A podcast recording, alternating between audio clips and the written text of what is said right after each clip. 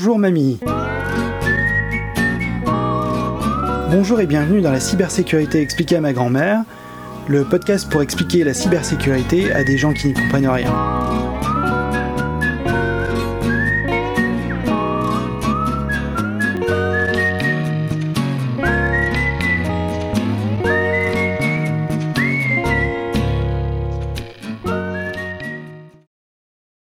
Brasil. Un film de science-fiction réalisé par Terry Gilliam. À l'instar de bon nombre de films cultes, Brasil n'a pas rencontré son public à sa sortie en 1985. L'histoire se déroule dans un univers futuriste et kafkaïen, où une bureaucratie oppressante et omniprésente régit la vie des individus. Le monde présenté est à la fois étrangement familier et bizarrement étranger, combinant les éléments de la société moderne et des éléments bien plus rétro. L'esthétique visuelle est un mélange de décoration industrielle, d'architecture délabrée et de technologie anachronique, créant une ambiance à la fois surréaliste et oppressante. Certains d'entre vous ont peut-être reconnu ici la description de leur système d'information, et peut-être même de leur gouvernance. Mais le parallèle avec ce film ne s'arrête pas là. Le personnage principal, Sam Laurie, est un employé modeste du gouvernement qui rêve d'une vie plus excitante et libre. Sa vie bascule lorsqu'il tente de corriger une erreur administrative due à un insecte tombé dans une imprimante, ayant conduit à l'arrestation et la mort d'un homme innocent.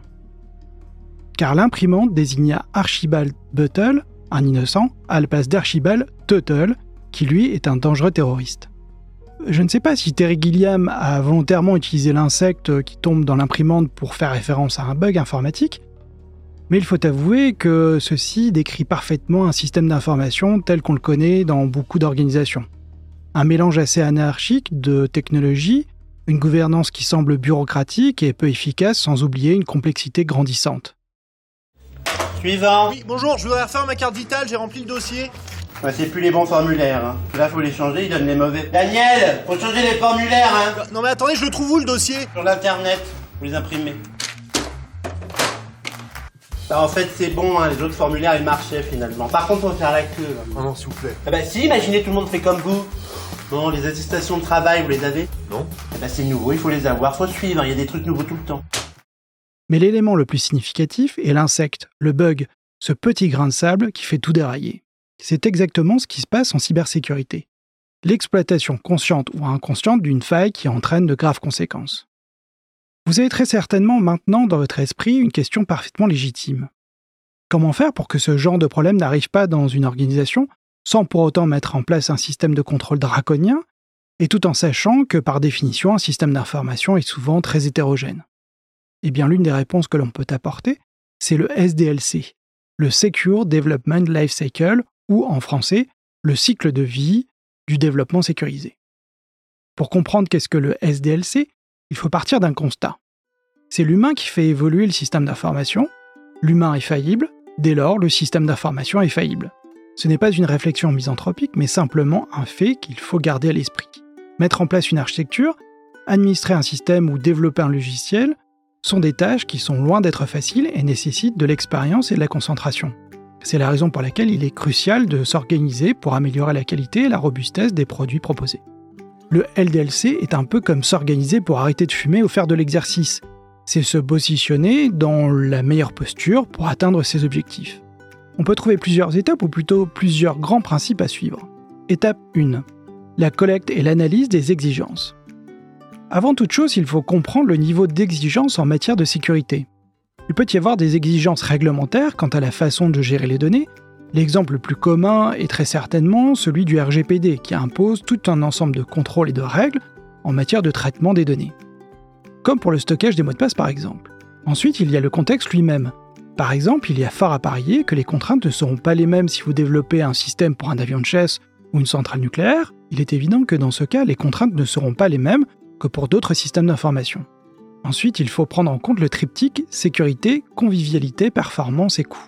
Si votre système est parfaitement sécurisé, mais que l'utilisateur soit obligé de rentrer trois mots de passe différents ainsi que deux paramètres biométriques, il y a fort à parier que la solution que vous lui proposez risque d'être délaissée.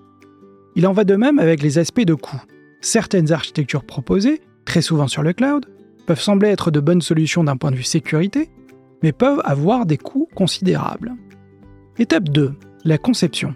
C'est durant cette étape que vous allez pouvoir mettre en œuvre des fondations saines pour le produit que vous développez. Par exemple, vous assurez que les droits sont octroyés en suivant le principe du moindre privilège.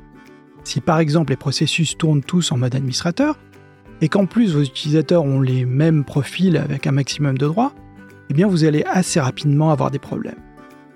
Un autre aspect concerne la mise à l'échelle de votre infrastructure. C'est la capacité de supporter une montée en charge, ce qu'on appelle souvent en franglais la scalabilité. Et le dernier aspect qui n'est pas l'un des moindres est d'imaginer les menaces potentielles en fonction du contexte. Avez-vous un risque de DDoS par exemple car votre application est exposée sur Internet? L'étape de conception est cruciale car si vous commettez une erreur, il sera très difficile de revenir en arrière. Mais par chance, concevoir une application, c'est souvent du bon sens paysan. C'est un peu comme si sur le plan d'une maison, vous aviez une prise d'électricité dans la douche. C'est une vraie erreur de conception, mais elle est facile à détecter. L'intérêt aussi d'être très attentif pendant cette étape est que vous pouvez dès à présent identifier les contrôles à mettre en œuvre dans le futur. Pour vous aider à mieux comprendre la relation entre architecture, sécurité et contrôle, très utile dans le contexte de l'audit, je vous invite à regarder le site web OSA pour Open Security Architecture. C'est un excellent moyen de faire le lien entre architecture et les frameworks de contrôle comme le NIST ou l'ISO 27001. Étape numéro 3, l'implémentation. C'est encore une fois un peu comme dans le bâtiment. Si vous avez revu vos plans et qu'ils sont justes et parfaits, il ne reste plus qu'à trouver de bons maçons pour bâtir votre édifice. Mais quelle va être la norme de fabrication? Faut-il prendre du béton normalisé? Eh bien, il en va de même pour le développement. Il est nécessaire d'avoir des normes de codage. Il est crucial que les développeurs aient une connaissance des pièges à éviter dans les langages qu'ils utilisent pour réaliser les applications. Mais comme l'erreur est humaine, il faut s'aider d'outils d'analyse de code. Il y a principalement deux grandes familles. Les analyseurs de code statique, qui vont lire le code et détecter des failles de sécurité uniquement sur cette base, et les analyseurs de code dynamique, qui eux vont exécuter le code dans le but de tester ses limites. L'avantage de ces solutions, c'est d'avoir des indicateurs sur la qualité du code et surtout de son évolution. Un dernier point, mais qui n'est pas le moindre, est de traiter les dépendances avec le code extérieur. Il est assez rare, pour des raisons de coût assez évidentes, de développer certains modules qui existent déjà.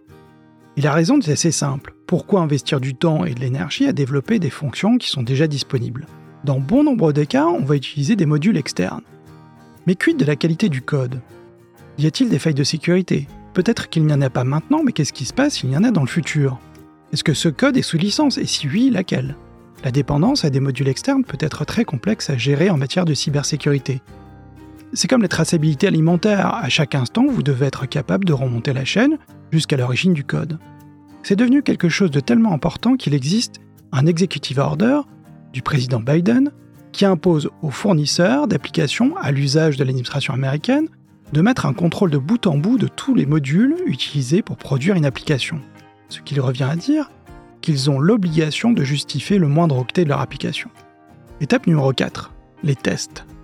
Vous devez intégrer dans le cycle de vie de votre application des tests automatiques des tests qui aideront le développeur à comprendre et à corriger les failles de sécurité potentielles. Vous pouvez par exemple synchroniser les tests avec les versions du code. Par exemple, lancer des tests à chaque fois qu'un développeur enregistre son code.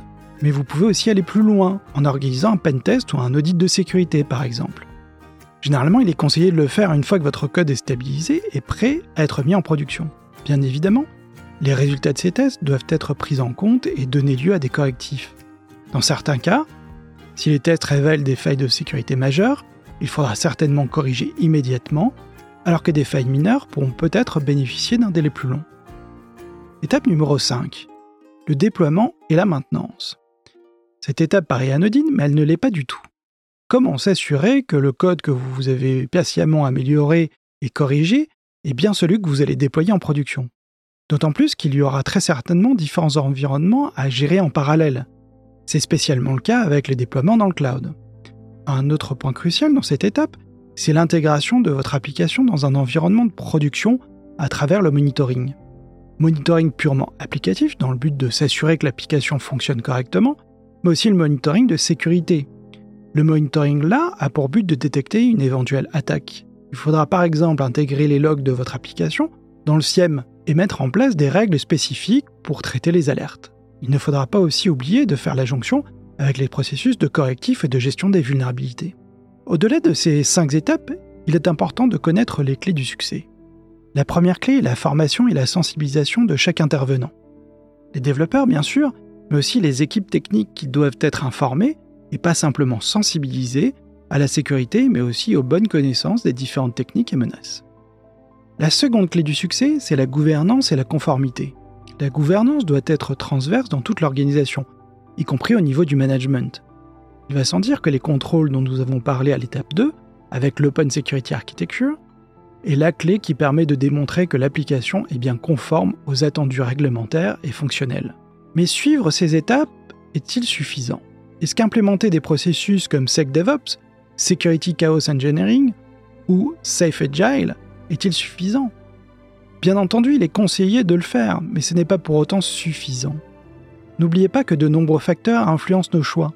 Par exemple, il est parfois très tentant d'utiliser des modules que l'on connaît comme étant vulnérables, mais qu'on veut utiliser quand même car ils sont disponibles et gratuits. Il faut se rappeler qu'une organisation est une combinaison d'infrastructures, de personnes, de menaces, de ressources, de temps et d'argent. Certaines approches seront meilleures que d'autres et mieux adaptées à votre stratégie. C'est ce qui rend le sujet du SDLC complexe par nature. Et c'est ce qui rend aussi certaines alternatives, comme acheter une solution sur étagère, totalement illusoires. Une fois de plus, la cybersécurité ne vient pas d'un outil ou d'un process, mais dans l'ingéniosité des gens qui la mettent en œuvre. Si vous ne voulez pas mettre en place une bureaucratie oppressante et contre-productive dans votre organisation, et que vous ne souhaitez pas qu'un insecte tombé dans une imprimante bloque votre business, alors vous avez tout intérêt à mieux comprendre le SDLC avec ses bénéfices, mais surtout ses limites. Encore merci d'avoir écouté cet épisode de la cybersécurité expliquée à ma grand-mère. N'hésitez pas à le liker, à le partager avec d'autres et à en parler autour de vous. Si vous êtes sur Spotify, vous pouvez aussi donner votre avis et proposer des sujets qui vous semblent pertinents. Mais surtout n'oubliez pas, pour certains la cybersécurité est un enjeu de vie ou de mort, c'est bien plus sérieux que ça.